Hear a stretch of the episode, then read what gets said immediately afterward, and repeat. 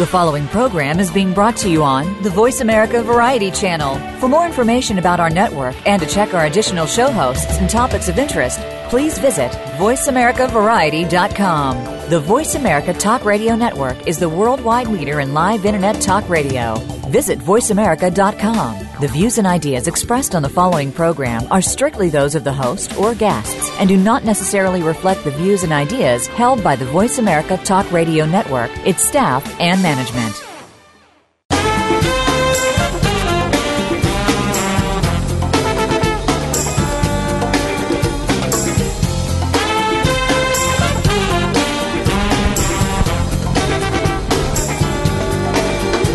Archaeology is often viewed as a fascinating, eclectic, yet ultimately quaint pursuit. This program explores archaeology from the perspective of professionals who demonstrate that in the 21st century, archaeology and its subdisciplines may hold the key not only to our past, but to our present and future. Welcome to Indiana Jones Myth, Reality, and 21st Century Archaeology with your host, Dr. Joseph Schuldenrein. Spend the next hour exploring where we came from and where we're headed with a leading researcher and practitioner in the field. Now, here is Dr. Schuldenrein.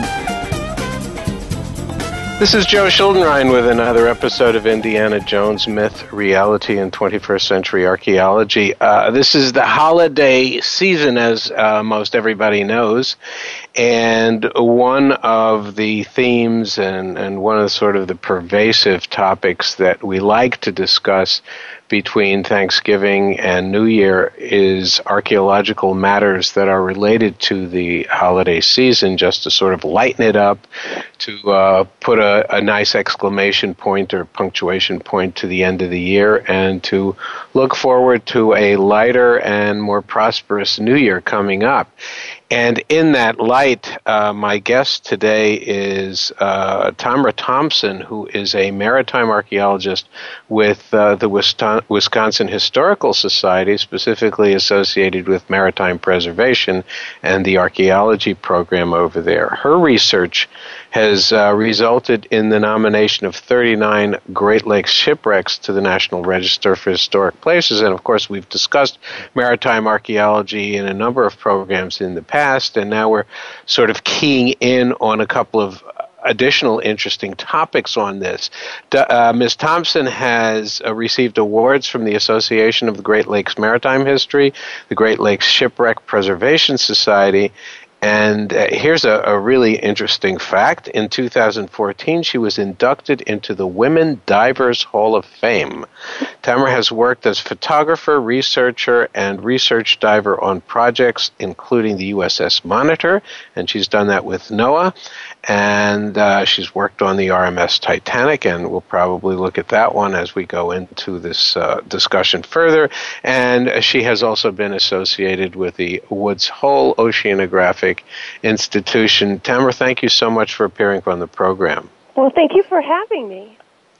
So let's get into some interesting topics about your background. I think that would be something exciting. The Women Divers Hall of Fame. Talk to me about that. well, it was quite an honor to be inducted. So many of the women that are that are in the Women's Diver Hall of Fame are um, conservationists. So they're working on protecting the ocean and marine uh, animal advocates, and um, it's um, it's a really interesting group of of women who are very passionate about anything um, to do with um, with the sea. So I'm not really involved with the sea. I'm here in the Great Lakes, but um, but I do find a number of connections, and um, and I really find the group fascinating to be a member of. So tell me how you got started in maritime archaeology generally and underwater quests. And I mean, there aren't many places you can do that here in the United States. About four or five schools. So why don't you tell me about that? Um, I come into the field in a very non-traditional manner. So I actually have a master's degree in genetics. Mm. And yeah, um, and so I was working for the geology and geophysics department um, at the University of Wisconsin Madison. And the woman I was working for, Jillian Banfield, won the MacArthur Genius Grant, so the National Science Foundation's grant. She was uh, they you know give you an amount of money to do anything you want, really, except for pay your own salary. And she decided she did not want to be in Wisconsin; it was way too cold, and so she took the lab and moved to Berkeley. And um, I'd spent a good number of years with her um, looking at um, historic lead mines in the southwestern part of our state and um, setting up scientific um, experiments. So I came to the Historical Society really as um, a scientific diver, um, able to work underwater to collect data, and I worked with the archaeologists here for um, a good number of years. And um, just recently, um, I'd been promoted to um, to kind of lead our program. Um, but there, are, you know, I'm one of two that are here uh, working on uh, submerged cultural resources in the state. So your research was still at uh, you. You say you went down to UC Berkeley, but you did your research basically in Wisconsin. I did not go to Berkeley with the lab. When the lab moved, um, everyone left except for me. I was married at the time, and. Um, yeah, so I, I, you know, I pursued other interests here, and the job at the State Historical Society opened up, and um, there was an opportunity. They they needed um, a uh, historic preservation specialist to work alongside the um, the archaeologists here, and they needed someone that was able to work underwater, which apparently is a a difficult skill to to have, and so um, so I fit in in that manner. I also had some um, some skills that were were valid for them. I uh, I had some experience working with uh, mosaics, photo mosaics. So we had done some photography work in the lead mines, and um, uh, we were able to stitch that together and create like panoramas uh, to get a view of what the bacterial mats looked like in the mines. And so, um, so I, I brought that skill with me, and we were able to start putting mosaics together here. And we're still doing that. We're really expanding our knowledge, and we're now working with um, SFM, Structure for Motion, and making like 3D models of shipwrecks. So. So, did Wisconsin have, uh, did the state actually, uh, the State Historic Preservation Office have a, uh, a shipwreck or an underwater archaeology program for a while, or is it relatively new? Yeah, our program started in 1987, and it was really as a response to the Abandoned Shipwreck Act. And there's been a number of um, archaeologists who have been in um, in this position, um, who have worked for a good number of years. We started out. Our first was David Cooper, who's now with the um, National Park Service. He's the submerged culture, or sorry, the cultural resource manager for Apostle Islands National Lakeshore. And then um, after that. Uh, um, a number of people who have gone on to work uh, for NOAA in the NOAA National Marine Sanctuary System were here in this office and um, and I, I've worked um, side by side with a number of them, and um, and now uh, we have another woman who's here that's working with me. It's kind of nice to work with a, uh, another woman. Her name is Caitlin Zant, and she's just a graduate from the um, East Carolina uh, program, the program in maritime studies there. So she's just completed her master's, and um, and so she and I share an office together. So uh, I, I, think we had mentioned this earlier, and, and we've certainly discussed this uh, on a number of programs. That there are only four or five schools in, in this country, certainly, that offer these programs. One of which, of course, is Eastern Carolina University, and, and Texas A&M comes to mind. Mm-hmm. And um, I was just wondering how um, you act, what, what your first projects were and how you got your certification because those are questions that even though we've done a number of programs on the topic we really haven't gotten into the nuts and bolts of getting certified and bringing together uh, subaqueous exploration and archaeology. So why don't you tell us a little bit about that pathway and that uh, career track? So so your um, your question is about scientific diving uh, yeah, basically, or or just yeah, the scientific diving, and again, getting into the field, okay. and and how you got started, what motivated you, okay. and and th- those sorts of things, which I think a lot of people would like to know about. Sure. Um, so, um, so I really wanted to to dive um, really through high school. My uh, I begged my father. We lived in Indianapolis uh, to uh, learn to scuba dive, and I was told every year that next year, next year, next year. And when I came to college um, at the University of Wisconsin, it was offered as a class, and I took it there. So I took the open water scuba diver course, there. And I met a lot of great people, and um, Wisconsin is cer- certainly um, heavy in the sciences, and so there were opportunities presented to me to learn and work underwater. Uh, University of Wisconsin does not have a scientific diving program, and um, I wanted to learn more, and I wanted to be involved underwater. Um, it, it, not just swimming around and looking at things, but actually um, doing work that um, that was for sort of the greater good. Um, and uh, I wanted to be able to contribute. And so um, I uh, I was asked to go and um, and work with. Um, volunteer for the um, Texas A&M program at Galveston, and uh, Dr. Tom Iliffe works there, and he is um, a marine biologist, but he works with um, animals that live in caves. And so I, from uh, from getting my my um, open water and my advanced open water through, um, you know, the traditional means, I then went and I did a scientific diving course, and I started and a cave diving course, and um, I started volunteering to collect animals that lived in caves um, with uh, with Dr. Iliffe, and that also permitted me to travel quite a bit. So I got to experience um, a lot of places um, that had uh, that I had not even thought I would be able to go to to be able to collect um, animals that were cave adapted um, and uh, and help him with his research. And in the process of traveling around with him and volunteering for these various um, uh, expeditions, I then met uh, some archaeologists because as we were going into um, some of these sites, some of them in Mexico, um, we were encountering um, cultural resources called you know uh, pots and um, submerged sites which uh, which had been uh, reclaimed as the water level came up. And so then I volunteered for for those those uh, researchers, and um, eventually that led me back here to Wisconsin. So and that was all you know volunteering on my time off and that type of thing, um, and um, and pursuing um, looking for different places to dive and different int- things that interested me. And I came to work for Jillian Banfield at the University of Wisconsin and um, and so um, we started setting up projects to look at biofilms. So um, they're uh, bacterial layers that are in these submerged lead mines. And so I enjoyed. I designed the experiments. I enjoyed writing with uh, with her.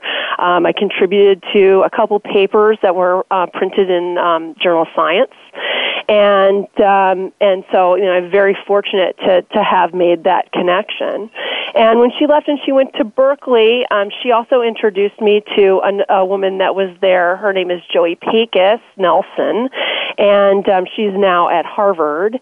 And um, I hooked up with her, and uh, again I continued doing a lot of research, uh, collecting animals in um, in submerged um, environments, uh, mostly caves or um, cenotes or pools um, that were uh, cave adapted or adapted to living in low light conditions, and um, and so you know so uh, that that's kind of how you know taking the courses and meeting people along the way and really finding what interests you and piques your interest kind of drove me into this program here. In that you know I liked I liked doing things underwater. I like taking notes. I like detailed work. Um, and um, and then I was introduced to the underwater archaeology program at the state of Wisconsin. And so um, I started working for um, uh, Russ Green and Kathy Green when they were here at uh, at the State Historical Society, and um, we worked on a few projects. Uh, one, my first project with them was uh, a schooner called the Lumberman.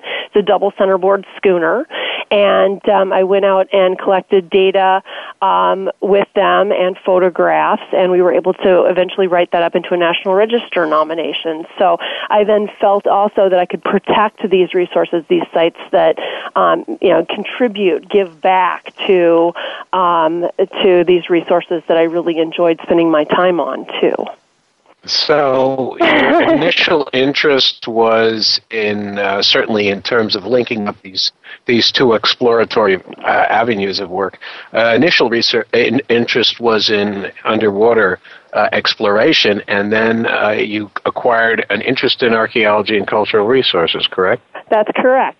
so let me ask you this now. Um, I know that the Wisconsin Historical Society is uh, a relatively sophisticated operation. It certainly has been, uh, and it was when I was living in the Midwest and doing some work there.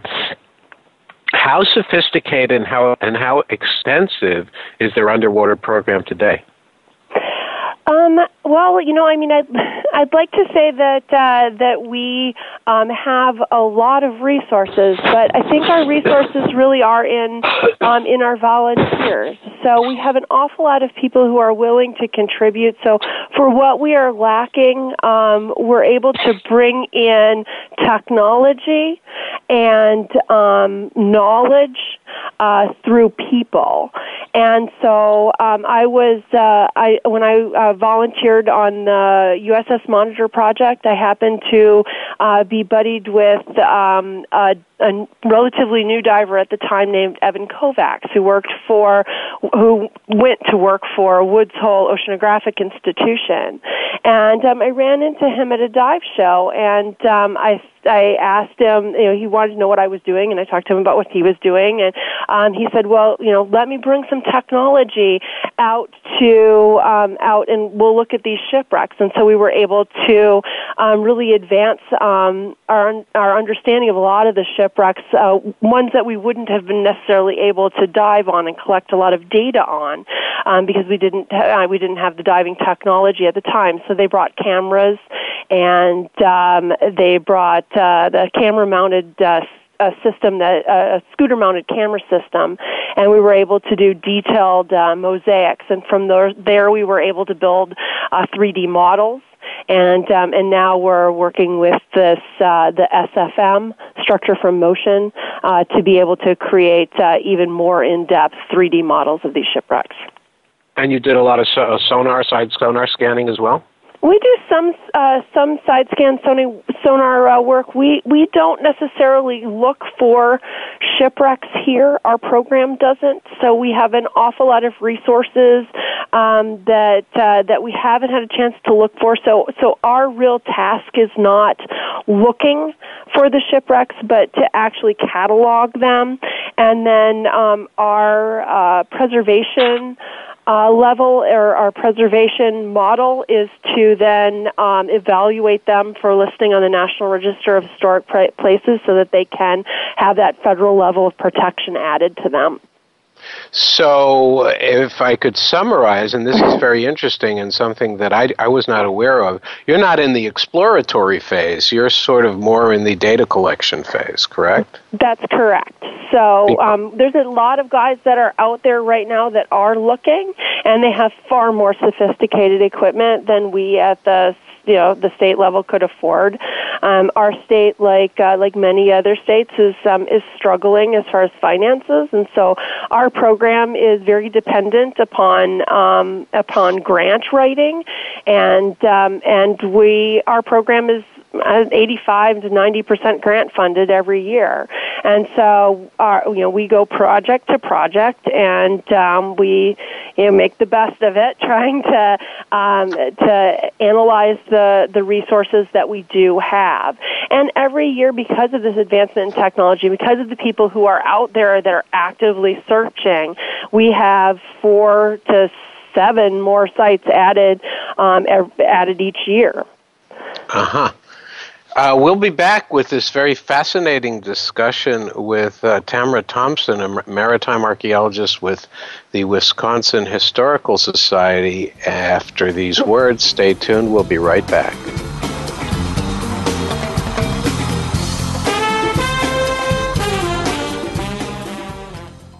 Become our friend on Facebook. Post your thoughts about our shows and network on our timeline. Visit facebook.com forward slash voice America. Have you found the beauty inside of you? Join Bonnie Bonadeo each week for Beauty Inside and Out. We'll explain how beauty plays a part in everybody's lives. Our guests are makeup artists, hairdressers, and doctors. But we'll also feature holistic and wellness specialists and spiritual advisors. You can find that beauty inside and express it to its fullest on the outside. Tune in to Beauty Inside and Out every Thursday at 2 p.m. Pacific Time, 5 p.m. Eastern Time on the Voice America Variety Channel. Psych Up Live with host Dr. Suzanne Phillips is an insider's glimpse at a life from a psychological perspective. It's a look at what matters to us. Why do we laugh? How do we cope with stress? Are men and women really that different? What is it about our relationships? How are they formed? How they work out? And why they sometimes don't?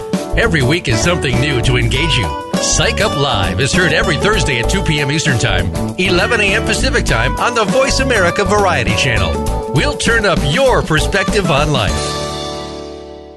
Do you want to expand the legacy that you leave behind? Get the inspiration you need by hearing from others who are doing just that. Listen for Your Why with host Nelina Varinas. The show features amazing guests who have saved lives, helped others, and brought forth hope to others around them. By hearing their stories, you can make some stories of your own. Your Why can be heard every Friday morning at 8 a.m. Pacific Time, 11 a.m. Eastern Time on the Voice America Variety Channel. The Internet's number one talk station. Number one talk station. VoiceAmerica.com.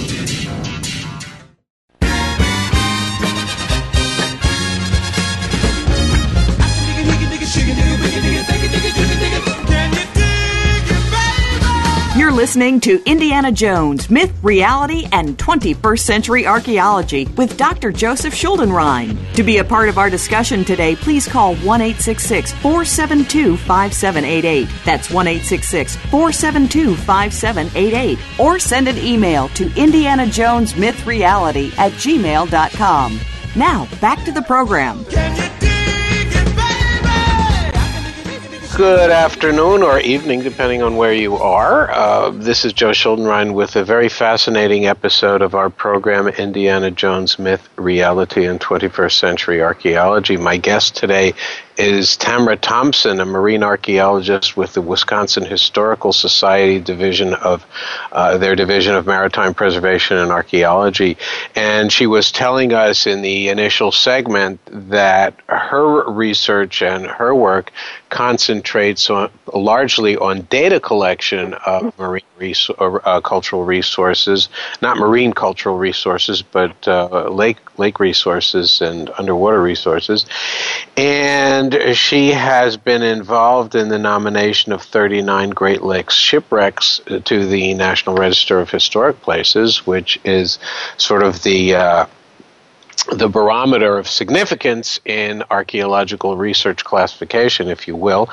And I was asking you uh, where most of your work was, and you had indicated that it was mainly in uh, Lake Lake Michigan and Lake Superior. Is that correct? That is correct. Most of our research research is um, on the shipwrecks or um, submerged resources. We sometimes look at uh, piers and um, wharf sections uh, that have uh, become inundated, and um, and so we're working in both uh, in the um, uh, state bottomlands of Lake Michigan and Lake Superior. So, in that connection, and I know I had introduced the program as being very focused on uh, holiday season types of topics, and your holiday season contribution is centered on the schooner, the Rouse Simmons, which uh, what did you call it? The the the Christmas ship? Is that what you call it? It's um, it's referred to here as the Christmas tree ship. Yes. Chris, so tell us about that. Tell us what you did and how uh, how that story emerged and, and, and what it's backed up by scientifically and your work involved with it. Okay. Um, the Christmas tree ship Rouse Simmons was discovered in 1971 by a diver out of Milwaukee named Kent Bellrichard. And um, it had, until that time, really been a ghost ship. There had been um, Christmas trees that had washed up um, on Rawley Point. So it is in, it's in Lake Michigan. It's in 165 feet of water off of Rawley Point. So it's sort of midway up our um, shoreline on Lake Michigan. And um, the the story is that um, the Rouse Simmons was built in 1868 at the Allen McClelland Company in Milwaukee, Wisconsin. So it was a very typical three-masted schooner. It was designed for the lumber trade, and for much of its career, when she sank, she was uh, 43 years old. So Wow. very old for uh, a schooner, 43 years old. And um, and so um, for much of her career, she was owned by Charles Hackley, who was a lumber baron out of Muskegon, Michigan. And the ship was really used to um, to uh, um, support and to um, line his pocket. So she she really did um, bring an awful lot of lumber between uh, ac- across the lake between uh, Michigan and Chicago, and the the uh, Chicago market was very hungry for lumber um, during the late 1870s, early late teen, late 1880s, and um, she only really became known as the as the Christmas tree ship for the last two years of her life, while she was owned by a gentleman named Herman Schuenemann. So Herman Schuenemann and his brothers had uh, his brother had run a business, and um, they on the last run of the year they would buy a portion of really um, old and derelict schooners, and um, they would run up to Thompson, Michigan where they would um, hire lumberjacks to go into the forest and cut uh, cut trees, and um, then they would load up the schooners with um, with these trees and bring them back into Chicago. And um, it was said that um, Christmas didn't come until to Chicago until Captain Santa arrived on his schooner with the trees. So um, the Rouse Simmons actually sank in 1912, and in 1912 that was um, that was uh, pretty late for schooners to be out on the Great Lakes. Um, and so Herman Schuenemann was very much banking on the nostalgia of sail. This was well past the age of sail, and so I mean, you, me, and everyone else would probably prefer to go down to the harbor and buy our Christmas tree from the from the deck of a schooner than we would going to you know a lot that um, all of his um, all of his competitors were selling from. Many people were bringing Christmas trees. His competitors were bringing Christmas trees down um, from northern Michigan um, on uh, rail cars, and then they would sell the Christmas trees from um, vacant lots a- around the city, close to the rail yards. And so um, Herman Schuenemann um, sort of took on this moniker of Captain Santa, and um, he was banking on people coming down to the dock to buy his trees. And there's some conjecture as to um, whether he gave away a number of these trees. There's been a number of books that have been written um, which have uh, celebrated um, his uh, um, uh, him giving trees away to orphans and churches and and um, and so on. Um, but uh, but this was really um, this was his marketing scheme. And so on the 22nd of uh, November 1912, he loaded Christmas trees at Thompson, Michigan, which is way up at the top of um, of Lake Michigan, um, very northern uh, point, and um, began sailing south. And um, he uh, came south um, and as he was passing the Kewaunee Life Saving Station at two o'clock in the afternoon, he was spotted by the the lookout, um, and um, the ship was that was coming past, which was the Rouse Simmons, was flying an ensign, an American flag, upside down from its mainmast, and this was um, a sign of distress.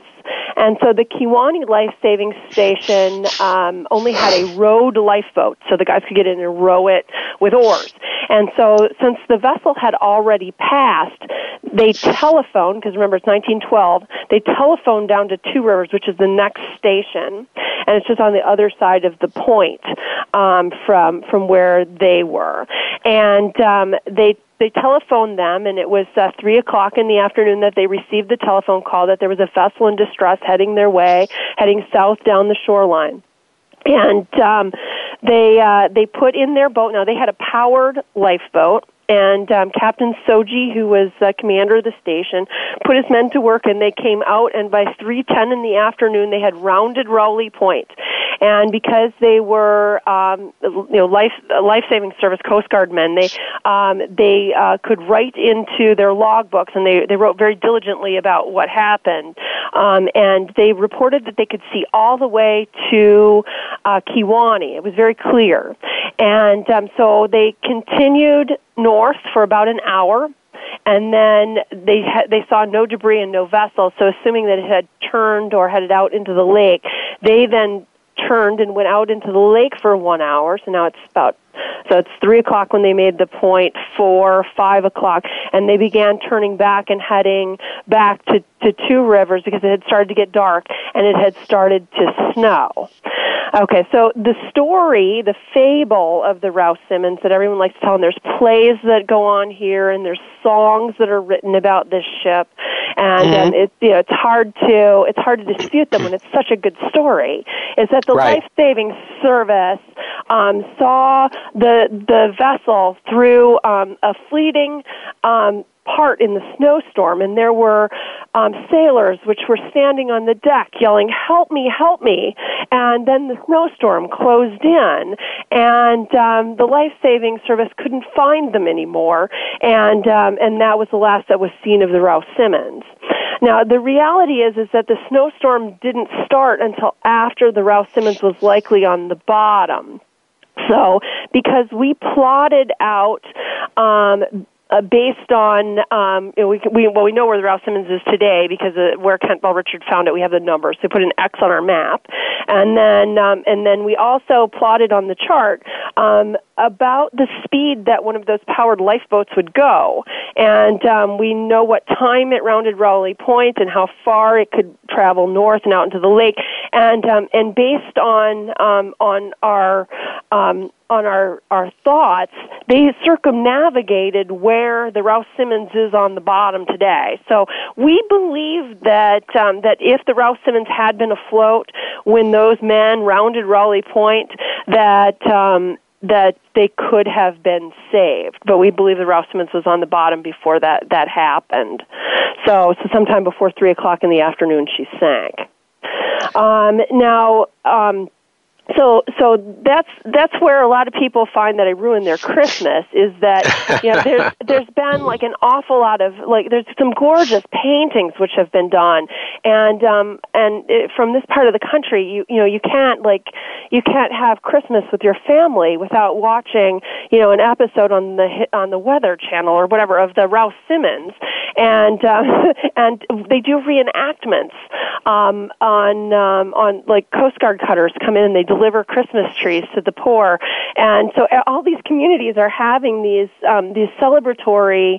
Um, uh, events um, based on this schooner, but in fact, the, the the fact is is that it was a derelict schooner. She had been left sitting at the dock for two years, uncaulked.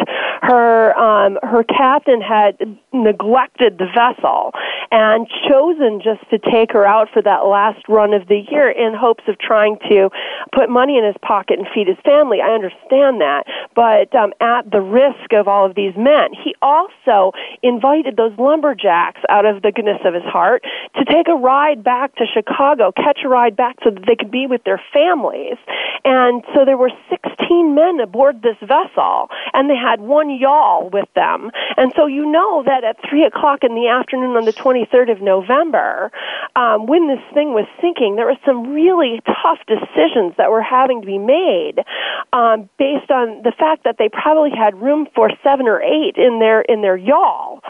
And so, um, you know, I, I I find it find it very ironic that that they'll you know they'll celebrate um, this vessel you know where and re- make these reenactments in the name of the Rouse Simmons, um, in the fact that their um, their uh, owner, their part owner, was um, was so negligent um, in his responsibilities or his duties to safety of his of his men and passengers. It's interesting. It really is very interesting. And one of the things that you pointed up here um, is is that there is so much of a disconnect between what the myth is involving a lot of these uh, shipwrecks, and of course, I'm talking about some of the well-known ones, uh, Monitor, the Monitor, for example, obviously the Titanic, and the Edmund Fitzgerald and and the reality. And I think what a lot of people would be interested in discussing and and listening to is how much you can verify reality based on the type of research and the type of exploration and investigation that you do as an underwater archaeologist. In other words, how do you put together definitive information that fly in the face of a lot of these myths that have gotten so much popular appeal? Well, that's what's really interesting about shipwrecks is that it's it's historic archaeology, so everything is based on these primary sources or can right. be fact checked with them. Mm-hmm. So, so with Rouse Simmons, you know, you, we didn't we don't have any survivors, so we can't go back to the depositions um, that may have been taken of men that you know were on the ship when it sank. Um, there also is no note in a bottle. There was um, there were a lot of fakes that happened uh, in this time period, and so there ended up being a fake note in a bottle that showed up. There, there, the, there was um, it was uh, disputed right away, and um, Mhm. yeah, and so that that that is another story that people bring up that it's just not true, um, and. Um, and uh, y- you know, so what we have is we have the the Coast Guard record. You have the life saving service record, so you can look at this. They reported the weather. So um, you know there was no gale. The gale didn't happen until uh, you know the storm didn't pick. It was fresh wind um, at noon. It was um, you know it was uh, picked up to strong wind at uh, six. You know at sunset, um, and then um, it wasn't until midnight the next day that that they report gale. So sometime between sunset and midnight is it picked up to a gale. So you know we think the Rouse Simmons was on the bottom at three. So that was you know sometime between fresh wind and strong. But you know, still, so that you know, there is no storm. Um, the, the other thing is, you know, the um, the snowstorm. You know, there, it doesn't even report snow in the in the life saving station log until after 6 p.m. So Right. so that didn't happen. You know, and the men wrote their account of you know searching, and there was there was no flotsam, there was no debris. Um, they found nothing of the ship; it had completely vanished. But you know, we knew where it was for years and years because of um, you know the Christmas trees that continually washed up on the beach on Rawley Point. And in 1923, the um, the wallet of Herman Schuenemann came ashore, and that was picked up, and um, uh, I think by fishermen, and uh, eventually, I believe it was turned over to the family. Um, and um, they found inside um, an article talking about uh, Captain Santa and the Christmas season coming to Chicago, and a picture of uh, that he had taken as a clipping, and. Uh, folded in wax paper and put inside his wallet to protect it because he was so proud of you know this this marketing opportunity he had he had he had taken.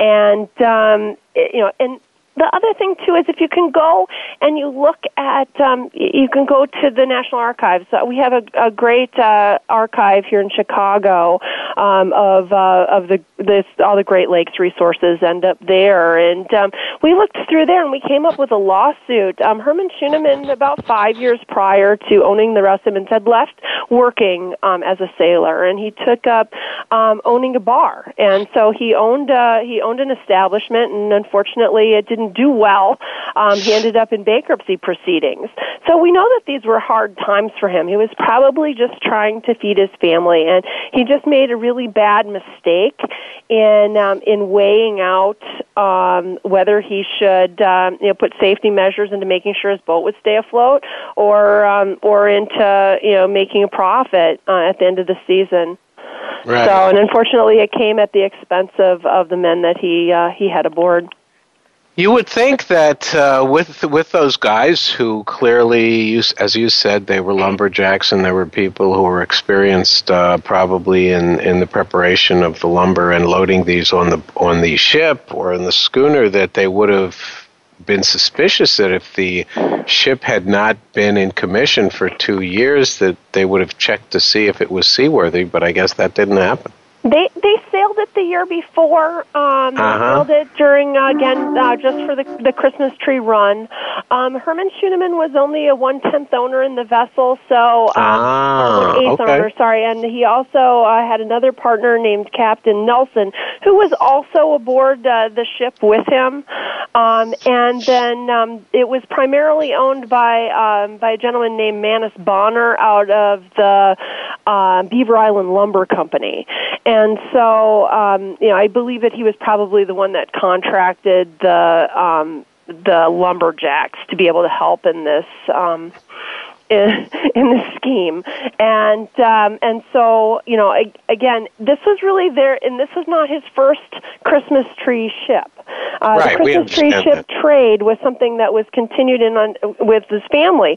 In um, 1898, his brother um, was lost aboard the the Thal, which was um, lost just um, just off the port of Chicago as it was bringing Christmas trees in for the season. And the only reason that Herman Schuenemann was not aboard was that um, his uh, twin daughters had been born, and so they had he stayed back to take care of his wife, and um, so he did not make it make that run the year. So I mean that that should have been um, sort of um, telling that maybe this was not what they wanted that they wanted to continue to do. They should probably put more um, time into his vessels. But if you do look very closely at the images that exist of a lot of these Christmas tree schooners, that was really um, the idea was to put very little into them, get shake as much as you could uh, out of the last years of a schooner, which may not be capable of carrying other commodity products Right. Um, but you still could be able to put uh, trees on it. A lot of people thought that We'll putting have to- lumber we'll and trees aboard would make them We're- float.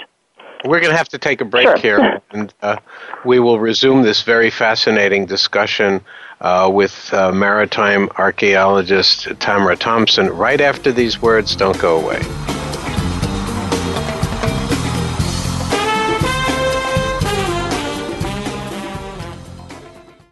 Follow us on Twitter at VoiceAmericaTRN. Get the lowdown on guests, new shows, and your favorites. That's VoiceAmericaTRN. Want an insider's pass to everything that goes on in Hollywood? Join Summer Helene every week for Behind the Scenes. Summer Helene is known as the Duchess of Hollywood because she knows the insiders, legends, and celebs and brings the stories, the gossip, and the backstage scoop. It's the real Hollywood, though. So this program is for adults only. Behind the Scenes can be heard live every Friday at 4 p.m. Pacific Time and 7 p.m. Eastern Time on the Voice America Variety Channel. Most successful people have a strategy for their personal and professional advancement.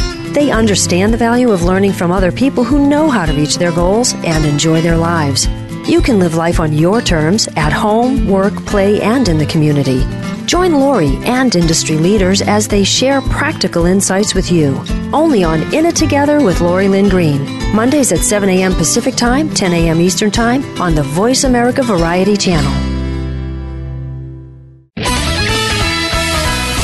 There are over 140 million products manufactured worldwide. It is impossible to know the ingredients in these products, especially those made overseas. Stan Salat, creator of the HSF mark and the Counterfeit Mark Alliance, is the host of People to People, working together for your safety. Stan believes in our right to know the type and amount of hazardous materials in consumer products and whether they are counterfeit. Find out how you can protect yourself every Tuesday at 2 p.m. Pacific Time, 5 p.m. Eastern on Voice America Variety. Stimulating talk gets those synapses in the brain firing really fast. all the time. The number one internet talk station where your opinion counts. VoiceAmerica.com.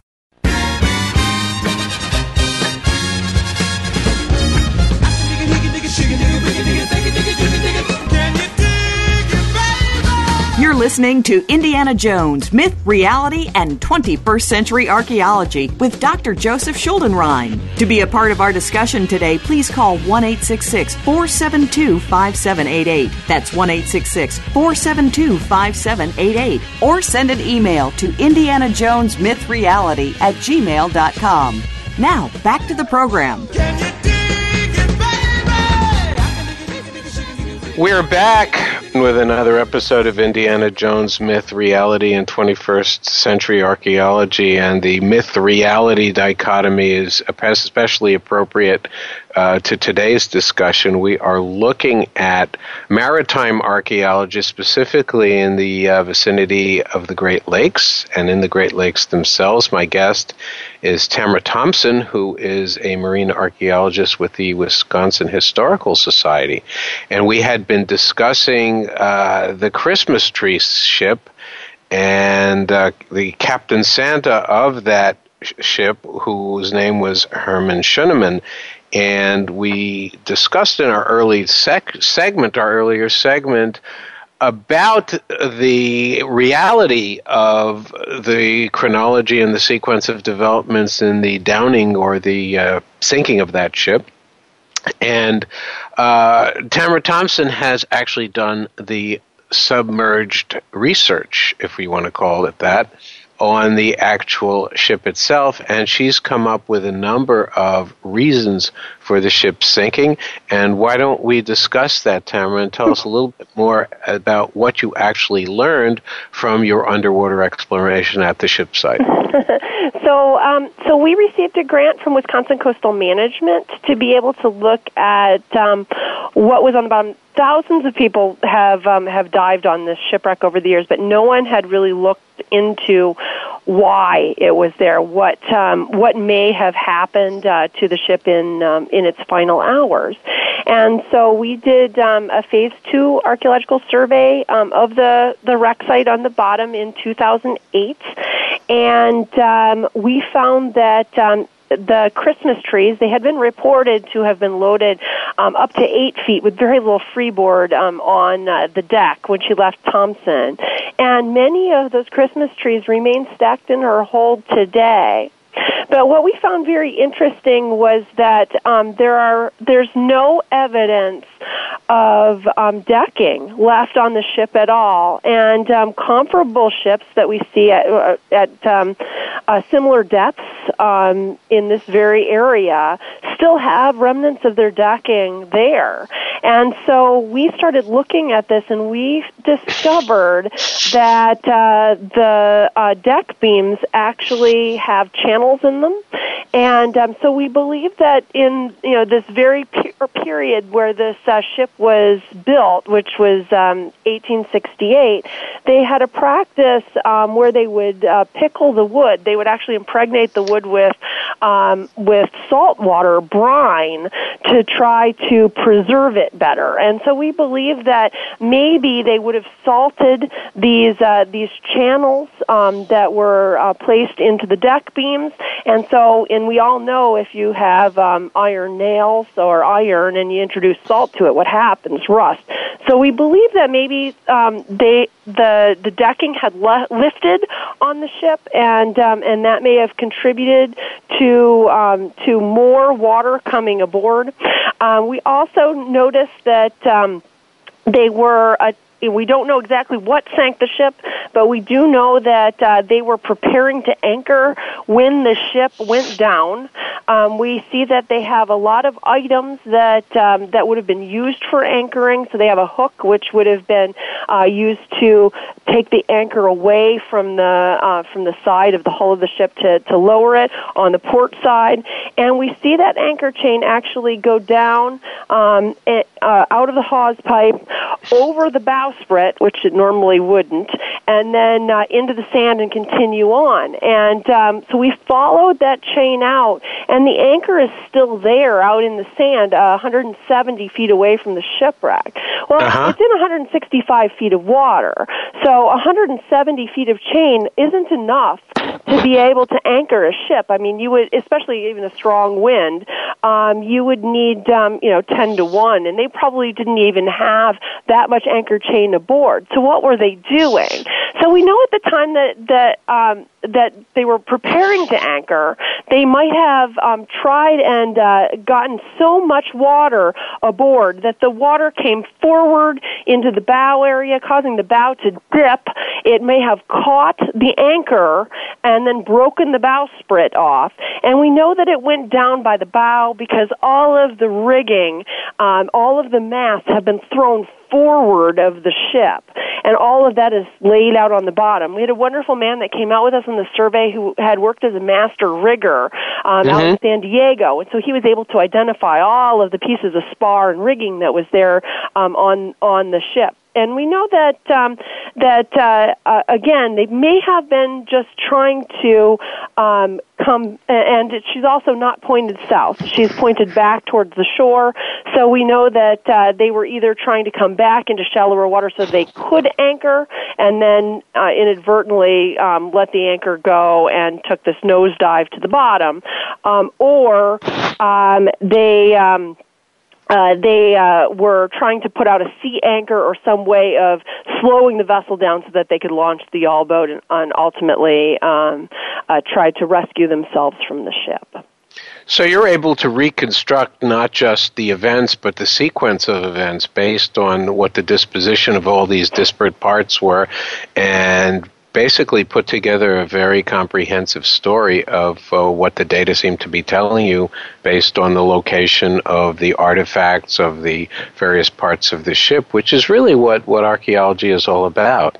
So you can provide that kind of infield, um, if you want to call it that, infield um, reconstruction that really uh, erases some of these myths and allows people to assess the situation objectively.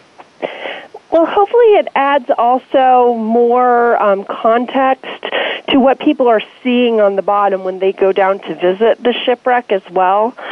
So, or we also have quite a number of people who um, who have ROVs now that are in our area, and so they'll want to experience the ship, um, you know, from their boat. They'll drop a little uh, video array in and have it go down and look at the ship, and so maybe this will be able to help them understand sort of the full breadth of what was happening in the last minutes of the vessel.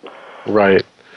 And are you still working on that, or is that pretty much a shut case? We've um, we've actually um, published our field notes on this, so um, it's uh, it's available online on our website, which is wisconsinshipwrecks.org, and it's called Myth and Mysteries: The Christmas Tree Ship Rouse Simmons. Will you give us that uh, email, uh, that uh, web address again? Yes, it's um, wisconsinshipwrecks.org. And what kind of projects are you working on right now? Um, right now, we're doing the really sexy part of archaeology. We're um, we're writing up our field notes from the year. We're trying to process National Register nominations um, over the winter time.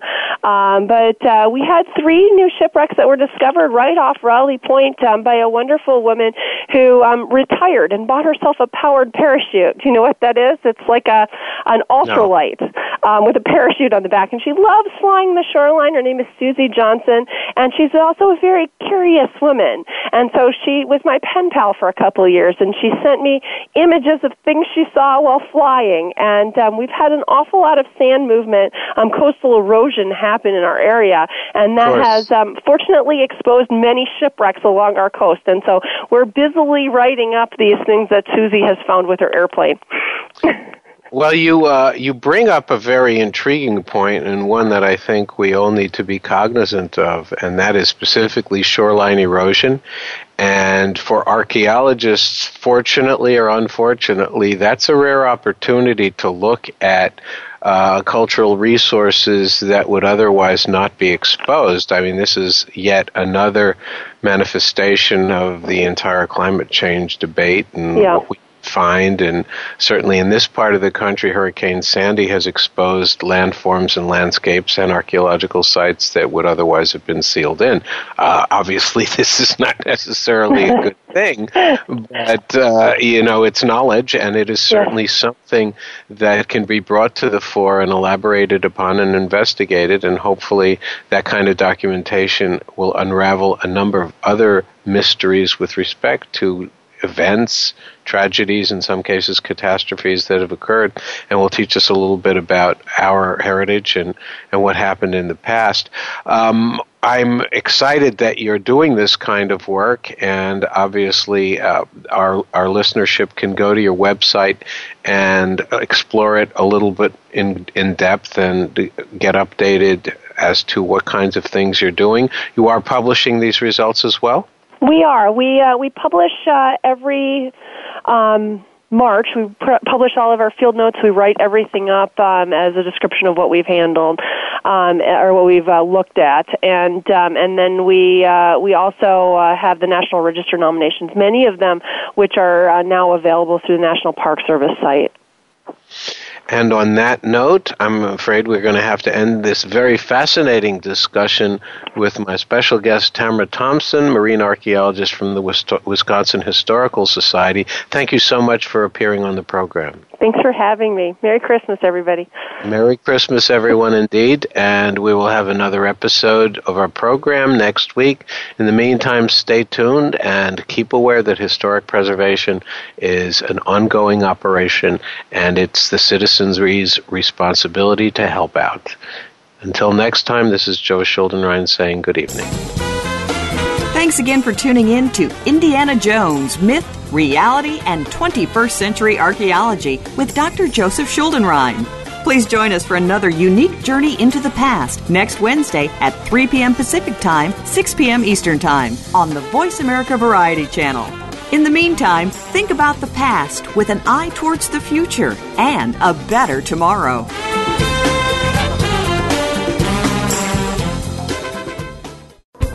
Thanks again for listening to the preceding program brought to you on the Voice America Variety Channel. For more information about our network and to check out additional show hosts and topics of interest, please visit VoiceAmericaVariety.com. The Voice America Talk Radio Network is the worldwide leader in live Internet talk radio. Visit VoiceAmerica.com. The views and ideas expressed on the preceding program are strictly those of the host or guests and do not necessarily reflect the views and ideas held by the Voice America Talk Radio Network, its staff, and management.